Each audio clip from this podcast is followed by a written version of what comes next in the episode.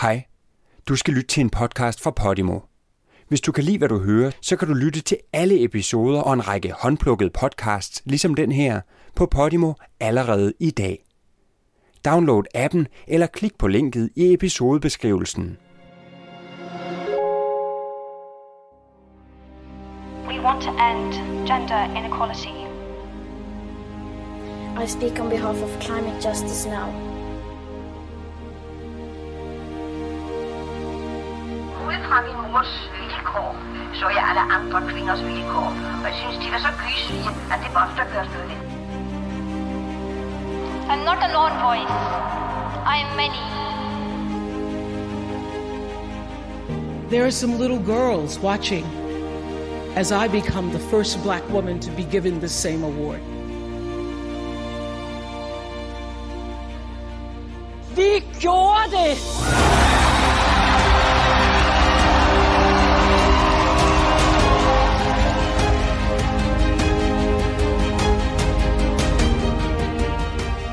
Lytter til podcasten Kvinde kendt din historie. Mit navn er Gry Jeksen, og jeg er historiker.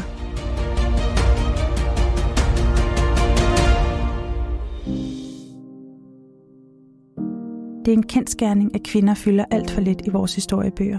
Og jeg mener, at det er på tide, at vi gør noget ved det problem. Det er ikke nok, at vi husker at nævne kvinder.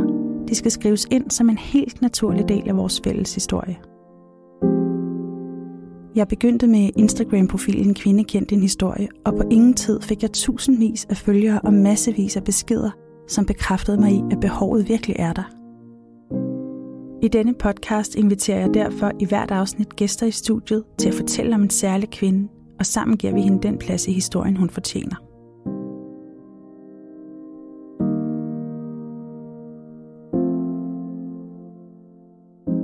I dag der skal vi tale om Else Marie Pade, en af Danmarks vigtigste komponister, synes jeg. Allerede tilbage i 1950'erne, der begyndte hun at skabe øh, elektronisk musik.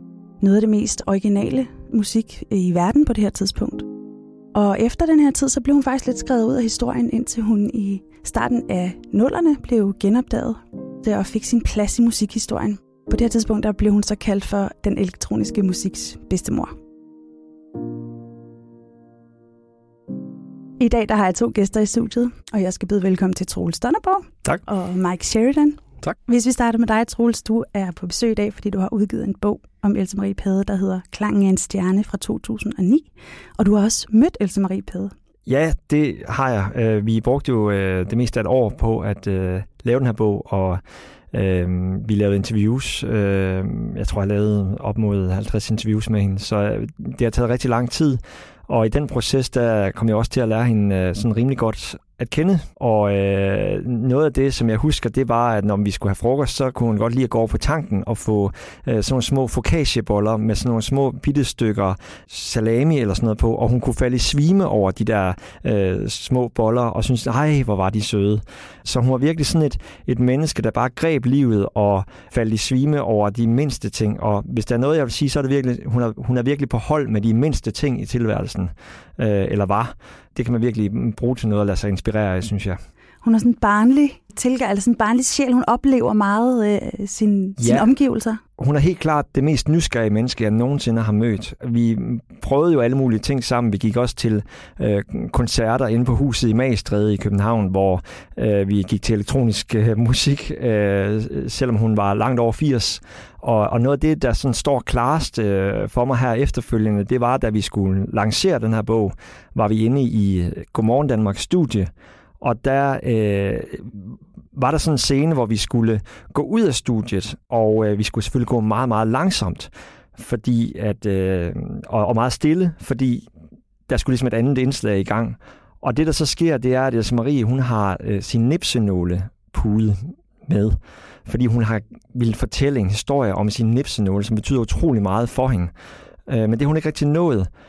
Da vi går der, jeg går med hende i armkrogen, og vi går lige så stille ud af studiet, ser jeg hende bare tage en af de der nipsenåle der frem, så hamrer den ned i betongulvet. Så det bare siger, dik, dik, dik, dik, dik, dik, dik. Og den runner, der går foran, vender sig rundt og øh, tyser på hende og siger, Shh!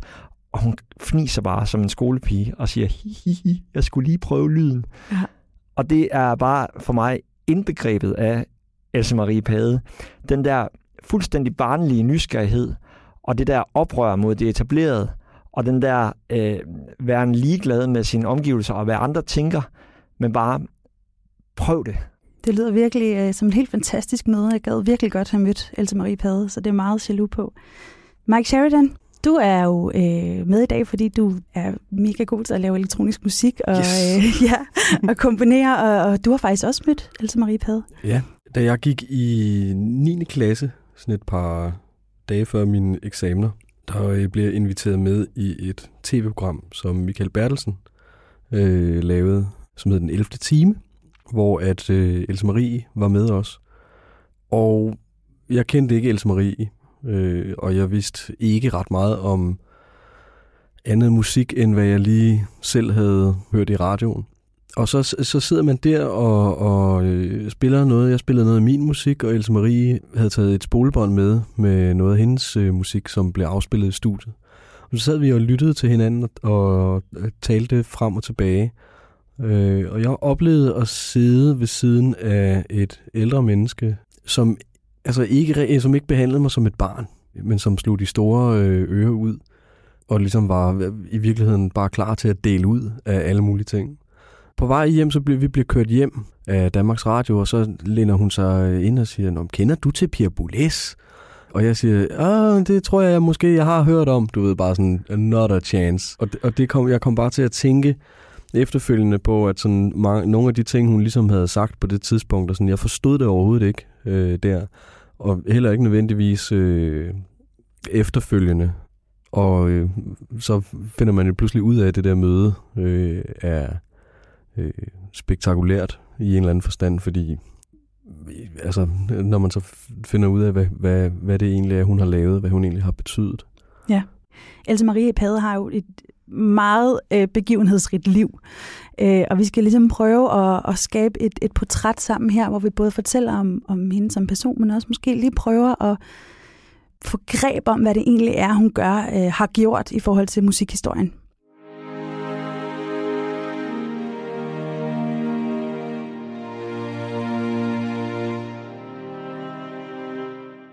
Else Marie Pade, hun bliver født i 1924 i Aarhus. Hun er enebarn og bor øh, hele sin barndom i en lejlighed i midten af Aarhus. Hvad er det for en familie, hun, hun vokser op i, Troels? Oh, hun vokser op i en, øh, i en god familie, men noget af det første, øh, hun fortæller mig, det er, at øh, hendes mor hun går og sætter sådan noget trådgitter for vinduet. Øh, og derfor så bliver hun faktisk kaldt fangen i det første lange stykke tid ude i kvarteret, fordi der er ikke nogen, der kan rigtig forstå, hvorfor de ikke må se den nye, lille nye pige. Men hendes forældre øh, har haft et andet barn, som er, som er omkommet, og, og hun bliver det her erstatningsbarn. Så derfor er hendes forældre, og især hendes mor, også meget bange for, at øh, Else Marie skal dø. Hun, øh, hun har noget, der hedder nyrebækkenbetændelse øh, som barn, øh, og skal ligge i, i sengen hele tiden, og hendes mor øh, er meget sådan omsorgsfuld, men også meget øhm, øh, striks med, at hun skal have uld på hele tiden, og hun skal have det varmt, og vinduerne skal være lukket. Øh, og det kommer til at påvirke øh, Else Maries første år rigtig meget, fordi hun ligger i sengen hele tiden, og hele hendes verden bliver derfor også det, hun kan høre. Så det er en meget særlig øh, hjem, hun vokser op i, at hun øh, alt, det, hun, alt det, hun skal opleve, det skal hun opleve igennem ørerne. Øh, så derfor er det måske heller ikke noget at sige til, at hun bliver en, en kvinde, der, der er dygtig til at slå ørerne ud. Øhm, Det er øh, nede på gaden, kan hun høre øh, cykelklokken ringe. Øh, Hun kan høre øh, døren, der går. Den øh, lille bitte skratten af Yale-nøglen, der bliver sat i døren, når hendes far kommer hjem. Øhm, Og hendes far, modsat hendes mor, er øh, utrolig dygtig til at fortælle historier om alle de her ting. Så han fortæller historier om de mindste ting, om, om alle de her lyde, beretter han, det gør han til nogle øh, eventyr for hende. Så alle de her lyde, hun hører, spinder hun ind i sådan en eventyrverden, og danner eventyr ind i, ind i, ind i sit hoved. Og det er simpelthen alt, hun kan få eventyr af. Det er sådan noget, når hun får et, et bad om morgenen, så de der små øh, plask på savantefadet, kan hun høre forskel på, om det er det ene plump eller det andet plisk. Og det bliver til noget inde i, inde i hendes hoved, og bliver til de, her, til de her eventyr, som hun kommer til at dække det videre på og øh, lege videre med, sådan set resten af sit liv. Ja, så det er, sådan, det er på en måde en ret ensom barndom, hun har med de her perioder, hvor hun må ligge i sengen. Jeg husker det, som om hun beskriver, at det nærmest er 10 dage i sengen, og så 10 dage rask, og så 10 dage igen. Altså det er virkelig ofte, hun er fængslet til den her seng. Øh, og så skaber ja. hun ligesom sit eget univers. Ja. Det er jo helt vildt at forestille sig faktisk. Men øh, det er som om, at det på en måde også bliver en god ting for hende i hendes liv. Altså det, hun arbejder jo virkelig videre med den her måde at tænke lyd på, ikke? Jo, men, men jeg tror ikke, det er så underligt egentlig, og jeg tror, at vi mange af os øh, tager noget med fra vores barndom, som kan blive til en styrke senere. Et eller andet handicap, vi måske har haft, som bliver, bliver en styrke senere, og det gør hun i, i virkeligheden helt vildt ekstremt. Øh, tager den her indre fantasiverden, som hun skaber sammen med sin far, og via lydene, som senere bliver til musik for hende. Og hun får også lov til at spille musik. På et tidspunkt, så kommer hun af med det her nye bækkenbetændelse, og behøver ikke at ligge så meget i sengen. Og så begynder hun at spille i et jazzband, og går også til noget klaverundervisning hos en Karin Brik, som, øh, som kommer til at betyde rigtig meget for hende, fordi nu er vi kommet ind i 1940'erne, og Danmark er blevet besat af Tyskland. Else Marie, hun er, hun er ret sådan kæk pige, også øh, ung pige, og hun, øh, hun bryder sig virkelig ikke om tyskerne, og, og en dag så kommer hun til ligesom at gør et eller andet, så, så, så de tyske soldater på gaden faktisk øh, virkelig markerer sig over for hende. Og hun fortæller det så til sin klaverlærerinde, Karin Brik, da hun kommer frem, at det var vist ikke så godt, så hun fik lige trådt over en grænse. Og hun siger så til hende, hvis du skal gøre modstand, så bliver du nødt til at gøre det på en ordentlig måde. Og så kommer hun med i en modstandsgruppe. Ja, og Kamprik bliver virkelig et vigtigt menneske for hende. Det er hendes klaverlærerinde, som sagt, og, men det er også hende, der er leder af, øh, hvad jeg forstår, er Danmarks eneste kvindelige modstandsgruppe under krigen. Det er, øh, bliver sådan, at øh, Else Marie kommer med i den her gruppe, og får lov til at lave øh, modstandsarbejde, øh, gå rundt sammen med øh, de andre kvinder og, og, og lave det sted modstandsarbejde. Hun er kommet til at, at, at spytte efter en tysker, øh, blandt andet, ja, det det, ja. øh, og øh, og, og, og det der Kambrik så siger til hende, hvis du, skal være, hvis du skal være med, så skal du være med ordentligt. Men det, som Kambrik også siger til Else Marie, det er det her med, at man skal øh, give sig selv og hinanden sjælsfrihed. Og med det mener hun, at man kan ikke kontrollere andre mennesker. Man skal, lade dem, øh, man, man skal give slip på hinanden. Og det, øh, det betyder rigtig meget for, for Else Marie, og hun ser rigtig meget op til, til øh, Karen Brik. Hun er et barn med fuldstændig absolut gehør, og har været øh, fuldstændig fænomenal til at spille klaver, øh, både hele sin barndom og, og sin ungdom, hvor hun, hvor hun spiller jazz, som sagt. Men nu bliver det mere alvorligt øh, under krigen, og hun kommer som, som sagt ind i den her modstandsgruppe, og bliver så til sidst også øh, taget af Gestapo. Ja, og det, det er faktisk det, din bog starter med. Den ja. her scene, hvor hun bliver taget af Gestapo, og hun har holdt det hemmeligt for sine forældre, at, at hun har været med i modstandsbevægelsen, men de har tydeligvis bemærket det, i hvert fald hendes far, fordi han står klar til at brænde alle beviserne. Men hun, hun bliver simpelthen sat i Aarhus Arrest, ja og hun er kun 19 år gammel, ja. og hun bliver sat i isolation, og har, der er nogle meget utrolige... Øh, hun har selv beskrevet den her periode ret detaljeret, og det forhold, man ligesom får til sin fangevogter og sådan noget, sådan, det er hun ret god til at, at beskrive, når man sidder i isolation. Så på en eller anden måde, så har den menneskelige kontakt, man har, den bruger man til et eller andet. Ikke? Og kommer i nogle meget voldsomme forhør, og hun er jo kun et barn, ikke? og har opvokset i den her beskyttede tilværelse med en mor, der har pakket hende ind i vat på både på godt og ondt. Og så sidder hun derinde i cellen.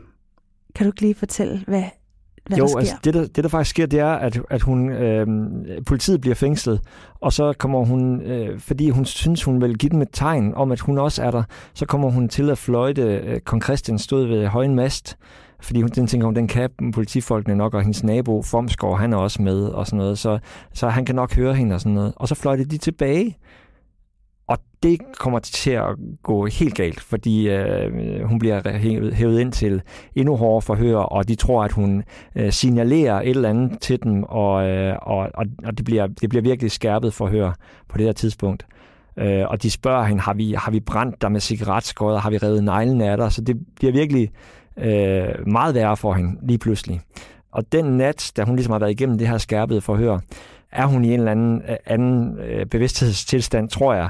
Fordi i hvert fald så sidder hun, og, eller ligger hun og, og kigger ud, ud igennem sit cellevindue, og kan her se øh, månen, der står der, og stjernerne. Og på en eller anden måde, så øh, bliver det hendes redning. Øh, hun har altid følt sig sådan forbundet med stjernerne, og har altid hørt sin far fortælle historier om månemanden og stjernerne, og, og det søger hun ligesom tilbage til. Og det ender med, at hun ligesom får sådan en oplevelse af, at hun kan se engle, der kommer ind, og øh, føler sig betrykket af hele det her indre univers, som hun har opbygget i hele sin barndom. Der ligger hun sig sådan til at sove, og den næste, øh, eller hun hører så sådan en melodi fra sit indre øre, og da hun så vågner næste morgen, så tænker hun, jeg må skrive det ned, men jeg har ikke noget papir. Og det hun så gør, det er, at hun tager sit øh, hofteholderspænde, og så risser hun noderne til den melodi, hun havde inde i sit hoved. Den risser hun ind i cellevæggen. Og det er den melodi, der bliver til Du og jeg og stjernerne er venner. Ja. Nu har vi jo lige snakket om det her med, at Else Marie Pade, hun på en eller anden måde har oplevet lyd meget stærkt hele sit liv, og hun har brugt det at komponere musik også til at komme ud af den her meget vemmelige situation, hun var i, da hun var i isolation. Er det noget, du kan, kan genkende den her måde at bruge øh, det at komponere musik på, eller den her måde at opleve lyde på som øh, komponist, Mike? Altså, noget af det, som jeg tror kendetegner komponister, er det her med, at man vågner hver i eneste dag og har lyd ind i sit hoved. Og en stor øh, udstrækning, så er det at komponere jo i virkeligheden også en, en meget ensom ting, fordi at man bruger enormt meget tid inde i hovedet. De oplevelser, man har, de ting, man lægger mærke til, bliver ligesom de værktøjer, som du komponerer med. Og så er der selvfølgelig også noget, noget teoretisk viden. Sådan en sang som Du og jeg og stjernerne, når man kender øh, konteksten, så synes jeg også, det bevidner om et menneske, som har... Altså det kan kun være Else Marie, der har skrevet den her sang på, på det her tidspunkt, hvor hun har brugt den musik, hun kendte til, og de melodier, hun kunne forestille sig osv. til at, at fortælle os noget. Og måske også fortælle sig selv noget.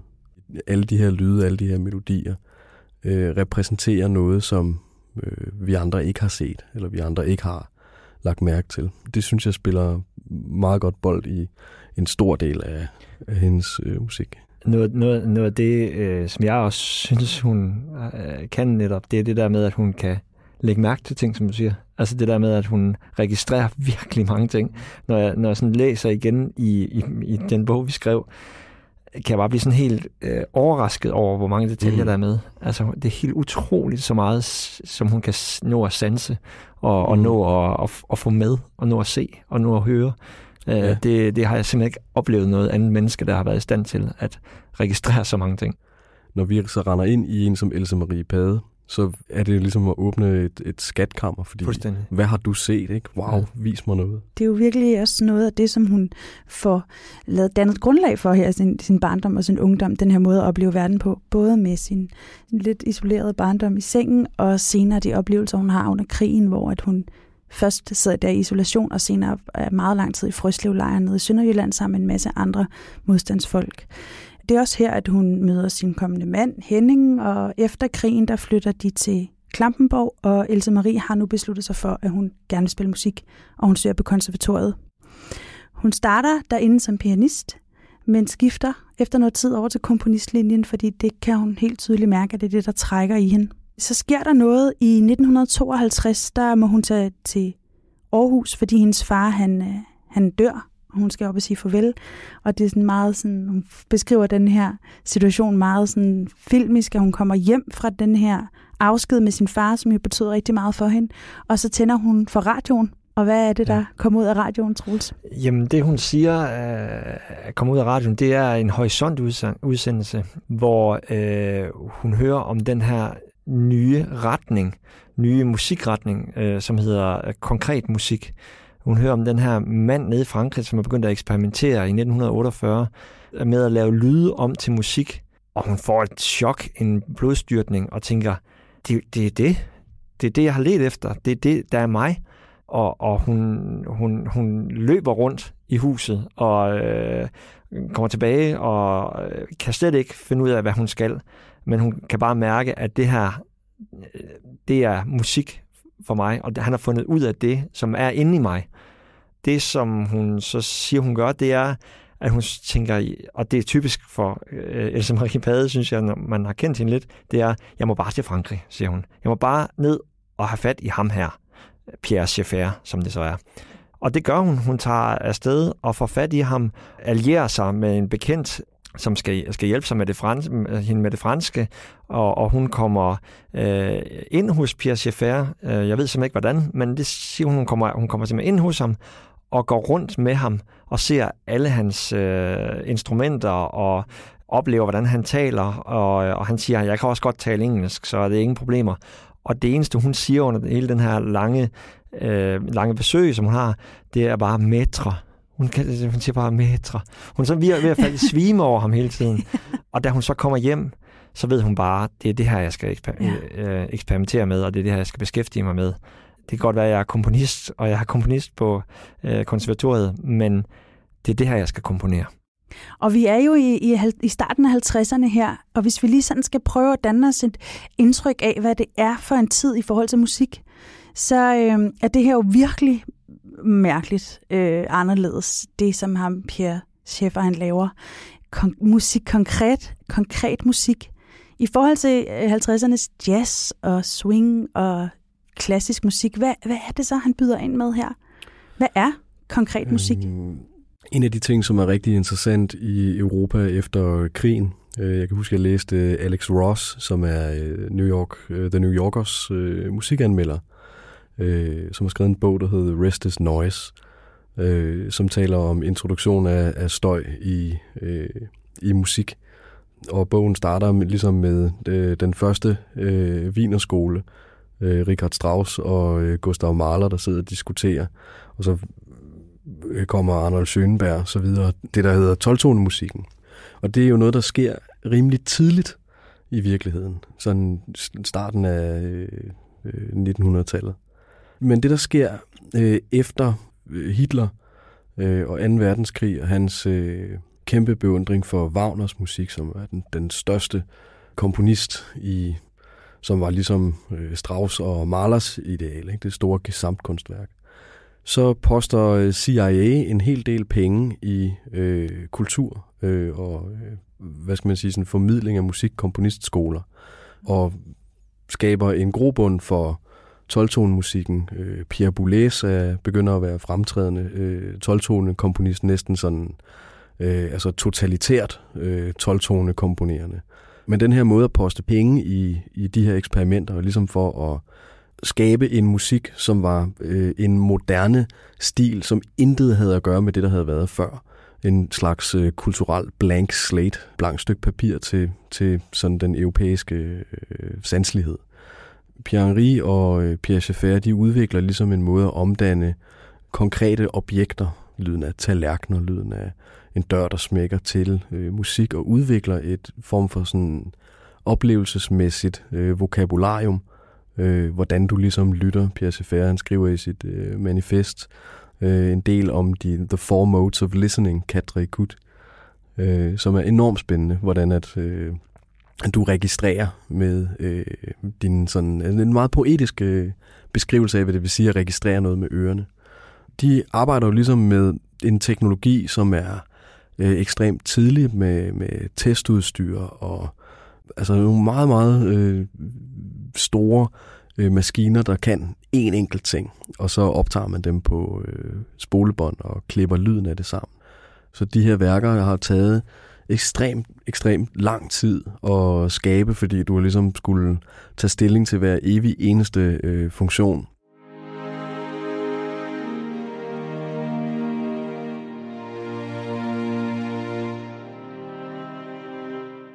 vildt at forestille sig at være inde i hendes hoved, hvordan hun oplever verden. Men en dag så er hun i 1954 på Dyrehavsbakken med sine børn. Der har hun jo øh, begyndt at arbejde med konkret musik, og der mærker hun ligesom, hvor vildt det er at stå derude på Dyrehavsbakken, og hvor vildt det kunne være at lave et, øh, et værk ud af en dag på Dyrehavsbakken med alle de lyde og alle de stemninger, der er derude. Og det får hun lov til. Hun søger Danmarks Radio, giver hende lov til at lave et eksperiment, hvor det både skal være både lyd og fjernsyn, det tror jeg. Ja. Og det er jo sådan fjernsynets helt spæde, øh, meget korte historie på det her tidspunkt, så der er også sådan rum for at få lov til at eksperimentere. Og så får hun simpelthen lov til at bo en hel sommer med teknikere ude på Dyrehavsbakken. Ja, det er helt vildt. men det er jo også i, i øh, fjernsynets helt spæde start. Så der var jo nogle ting, der bare kunne lade sig gøre. Altså hun, hun får simpelthen bare den her idé øh, om at omsætte hun sidder og kigger på en karusel med sine børn, altså, øh, mener jeg, at jeg kan huske, at, at hun har sagt, øh, og får så den her idé til, at øh, det må kunne omsættes til et eller andet, og så kommer hun til at tænke på bakken, og øh, alle de lyde, der er derude, og de må kunne omsættes til musik konkret. Det må være muligt at skabe en eller anden collage af lyd og billeder, øh, der skal erstatte den her øh, lidt stive form for tv-montage, der, der på det her tidspunkt er, hvor, hvor det bare, normalt er bare sådan noget almindeligt øh, filmmusik, der kører. Øh, så, så, så hun tænker mere, mere på det her at parkere hendes øh, sønner Morten og Mikkel inden foran deres biler, og så, så begynder hun at sidde og, og, og tænke over det her, og er, er, er stærkt inspireret af sådan noget øh, en skærs sommernats drøm og øh, Stravinskis Petruska og øh, altså det skal være folkeligt og bitonalt, det skal være fistur og C-dur samtidig og, øh, og, hun, og hun kører sådan afsted, altså det kan køre sådan afsted med hende, ligesom sådan en karusel, der kører rundt og det, og det slår bare ned i hende og hvordan, hvordan det skal være. Jeg tror hun får sådan et, et syn af, det er bare sådan her det skal være og, og så får hun simpelthen bare lov der i, øh, i 54 til at øh, give en gas med det, her, med det her stykke. Og det er bare en kæmpe mæssig legeplads for hende at få lov til det. Og i forhold til, hvordan det er at producere musik i dag, hvor man jo ret hurtigt kan øh, støbe noget sammen på sin computer, så er det jo her en, en mega lang proces, hvor hun faktisk er nærmest en måned ude på Dyrehavsbakken og optage på alle mulige måder og hjem og klippe sammen, og det er jo med saks og klisterbånd nærmest. Ikke? En dag på Dyrehavsbakken hedder den, og den bliver faktisk ret velmodtaget, da den bliver sendt i fjernsynet. Det synes jeg er ret interessant, fordi hun virkelig er øh, ude at prøve nogle grænser af i forhold til den her tid. Jamen, der er jo ingenting. Og det er jo også det, altså det, er jo det hun, hun gør. Hun går ud i de steder, hun tager, tager til de steder, hvor der ikke er noget i forvejen. Øh, og og det, det elsker hun jo at gøre. Og, øh, hun synes jo, man skal bare gå ud og lukke ørerne op og prøve, prøve sig frem. Øh, og der i begyndelsen af juli måned i 1955, det er der aviserne de begynder at skrive om, øh, hvordan det er gået med den her, hvad, hvad, de, hvad, de, hvad de synes om den her udsendelse. Og de er, og de, de er ret vilde med det. Altså, de er ret vilde med den, øh, de eksperimenter, skriver sådan her, med skildpadden Debussy ved den ene fod, en let bulet trompet ved den anden, og i hånden et partitur, der udmærker sig ved ikke at kunne opvise én ærlig node, men derimod mærkelige staccato-agtige skriftsteder, sådan som fuld mands ben, der øller i klostrets have, kraftkølle gong gong, lattermand, sirenelød, skrigedukke, snorkfløjt og pyge. Men de skriver i hvert fald det her med, at, at hun, er, hun er sådan en Peter Pan-type, et skævt gavtivs blik i øjnene og en bred, drevende jysk accent øh, tager dog brøden lidt af det seriøse. Så hun sidder altså her med det her partitur foran sig, uden nogen som helst noder, og har lavet Danmarks første stykke konkret musik. Ja, og, og det lyder en skildpadde, der hedder Debussy. Debussy. Ja. Ja. Genialt. og det lyder jo nærmest fjollet, ikke? men for hende var det gravalvorligt jo. Altså det var virkelig sådan, hun arbejdede øh, fagligt. Og der går nogle, øh, nogle år, så laver hun et værk til, som hedder Symfoni Magnetofonik Ja. i 1958. Og grund til, at jeg nævner det, det er fordi, at vi har mulighed for lige at høre lidt af det. Det er øh, lidt samme princip som en dag på Dyrehavsbakken, bare uden fjernsyn med, kan man sige. Og det handler simpelthen om en dag i en persons liv. Altså, det er jo øh, det er ret kompliceret at lytte til. Det kræver noget af en, det her musik. Hvad, altså, hvad betyder det i musik, sådan produktionshistorien, at hun sidder og laver det her i, i 1958? Mm, altså en af de ting, som hun jo kan og gør rigtig, rigtig, rigtig godt, er, at hun jo arbejder med billeder i en eller anden forstand. Hun arbejder med det der med at omsætte en situation øh, til lyd.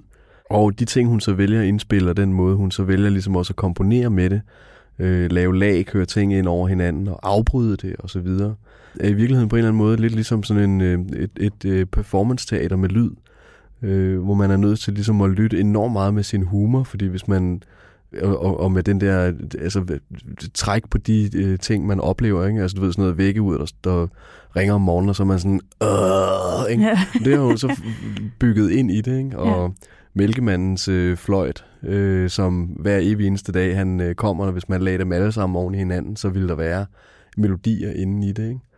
det hun virkelig forstår, det er, at, at, at billeder og situationer planter sig, eller situationer planter sig i os som billeder. Øh, men lyd er jo hvad skal man sige, det, det, der arbejder du jo med tid. Så hvordan viser du øh, den vertikalitet, der ligesom er i den måde, tiden går øh, hver eneste dag øh, i et liv? Øh, og hvordan bygger du de ting sammen? Ikke? Fordi du ved, vi vågner om morgenen, og vi, vi går i seng om, om aftenen. Så der er det her vindue, halvdelen af vores liv, hvor vi oplever noget, og så starter det forfra. Så på den måde så øh, lever vi jo også i vores egen lille, øh, vores egen små båndsløjfer. Ja. Jeg tror humoren i det her måske også, hvis det er, hun er jo altså den her øh, gavtyv, ikke? Altså, som, som også er en, en, en, en spasmager, en vivlvind øh, med blik for de små ting, så hun tager borgerskabets øh, cykliske liv, det her normalitet, villaveje eller parcelhus og så videre. Jeg oplever det i hvert fald sådan, så kommer der ligesom sådan en, en, en fantasiverden ud af, af det helt almindelige. Øh, og det er også det, som jeg synes gør, at det her værk står tydeligt for mig som et af hendes øh, bedste, fordi hun fortæller os noget om os selv, som vi måske af og til glemmer.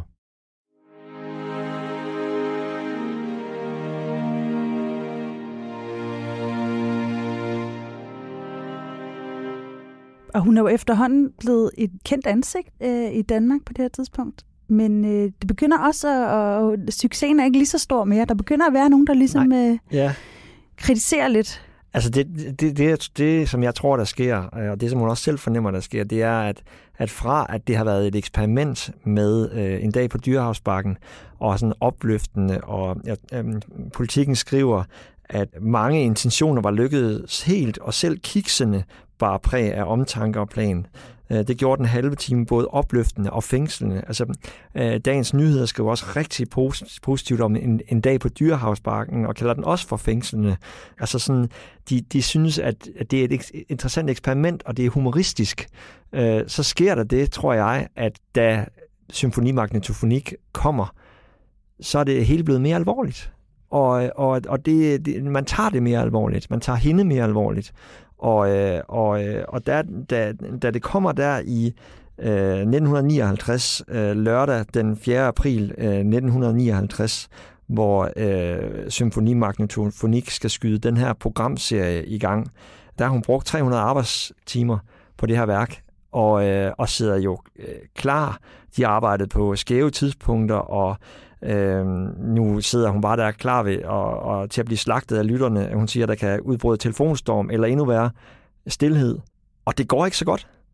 Altså, øh, nogen siger, det er et vellykket forsøg, der aftvinger respekt. Altså, anmelderne begynder sådan at, at tage det mere alvorligt, og, og, og de, de virker lidt provokeret af, af, af de her muligheder, der er, og især en anmelder er, er ufattelig hård øh, ved hende, og, og det er en fyr, der hedder Knud Åge Risager, som, øh, som, er, som er anmelder, og, og som siger øh, sådan her, mange af de eksempler, jeg har hørt den sidste uge, altså i den her programserie, har gjort et meget ubehageligt indtryk på mig. Ligesom når jeg hører kinoovl, der giver mig direkte kvalme. Det har været lyde, som har fremkaldt fysisk ubehag, og jeg har set noget farligt og demagogisk i dem, for de har mindet mig om Hitlers taler under krigen. Og jeg har sagt til mig selv, nej, det er det ikke. Det er ikke kunst. Det er ikke det, kunst skal beskæftige sig med. Det er det modsatte. Lige pludselig er hun... den. Ja, lige pludselig er hun i en situation, hvor hendes musik, hele hendes indre univers, alt det hun tror på, bliver sammenlignet med Hitlers taler under krigen. For et menneske, som har siddet øh, indespærret og har været taget af Gestapo, er det en øh, forholdsvis hård kritik, må man sige. Ja. Men der var virkelig sådan en stor snak på det her tidspunkt om, om, om, man, kunne, om, om man kunne kalde det musik. Altså Ja. om man kunne øh, lave musik af andet end instrumenter. Det er diskussionen. Eller, eller bliver, det, bliver det nemlig netop noget andet end musik? Mu- øh, Musikchefen på Danmarks Radio, Vagn Kappel, deltager i en diskussion, hvor han siger, at faren ved al ny musik er, at man har en fornemmelse af, at den er rent hjernemæssig.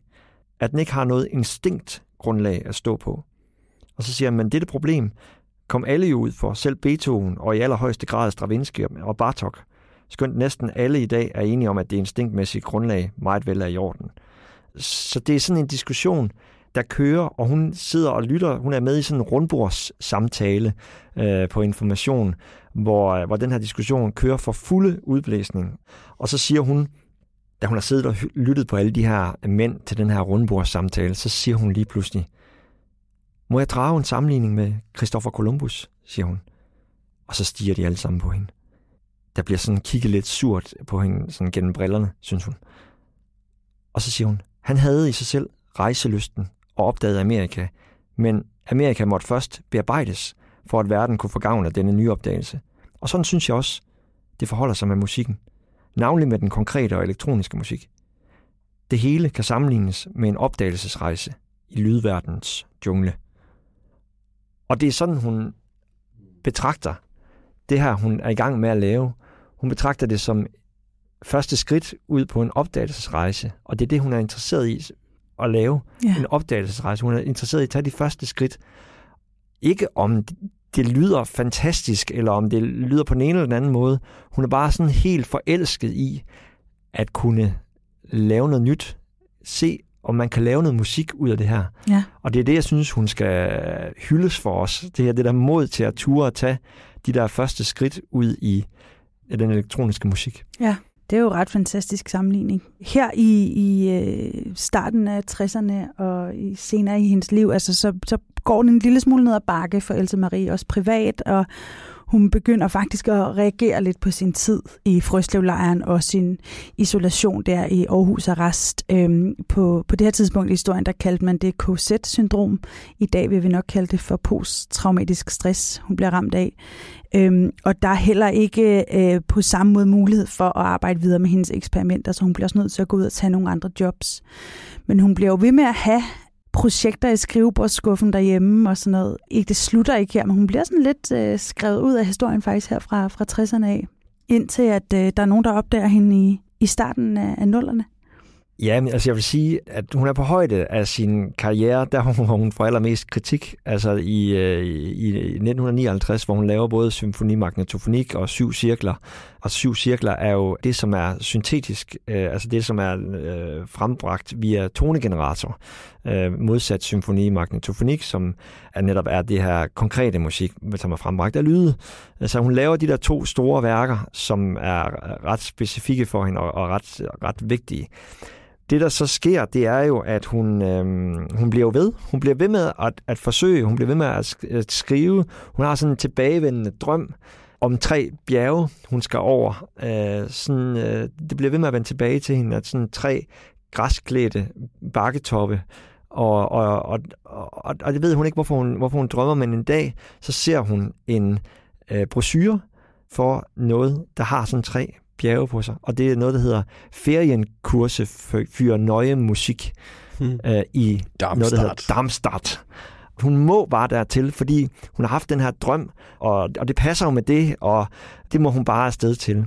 Og på det her kursus, som hun så får lov til at komme på, der møder hun øh, Pierre Boulez, og hun møder Karl-Heinz Stockhausen, fordi de er lærere her, og de øh, får øh, undervisning i forskellige typer af, af ny musik, og det er virkelig de bedste, øh, der er her, og de, dem, altså dem, der er helt forefront i, øh, i musikudviklingen. Karl-Heinz Stockhausen er jo kæmpe kanon. Det var godt, du lige huskede, at vi skulle tale om Darmstadt, fordi man kan sige, det er jo, selvom Else Marie hun får kritik i Danmark, og måske har svært ved at finde andre end teknikerne ude på Danmarks Radio, som synes, det er interessant, det hun laver, så har hun et fællesskab øh, nede i Darmstadt, hvor hun tager ned flere gange. Så hun er faktisk, altså på den måde, så, øh, så bliver hun aldrig selv et tvivl om, at hendes projekt har værdi, kan man sige, og at hun, at hun er på rette vej. Ja, Darmstadt tror jeg bliver, fra at hun har fået meget kritik, så tror jeg, at Darmstadt bliver det der øh, vigtige moment i hendes liv, som gør, at hun holder ved. Pierre Boulez, han holder den her forelæsning, hvor han netop taler om de her tre bjerge, og hun kan næsten ikke tro, at han taler om de her tre bjerge. Han siger, at den nye musiks proces kan sammenlignes med tre bjerge. Det første er begejstringsbjerg. Den har hun været, det har hun været på. Så siger han, det kommer man let over. Så siger han, det andet er arbejdets bjerg, som de fleste falder af på, og triller baglæns nedad igen. Og det sidste er det bjerg, hvor man plukker frugterne af alle de skridt, man har taget på de to første tænder. Og hun synes, det er en helt formidabel billedtale, siger hun. Øh, hun kan ikke få den ud af hovedet igen. Og det tror jeg, det er det, der holder hende oppe, og gør også, at hun bliver ved med at lave ny musik. Hun bliver ved med at forsøge at lave musik, selvom der er færre og færre, der egentlig synes, at det er så spændende, og de synes, det er sådan lidt for avantgarde. Ja, og hun ryger ud af offentligheden, ikke? Og jo.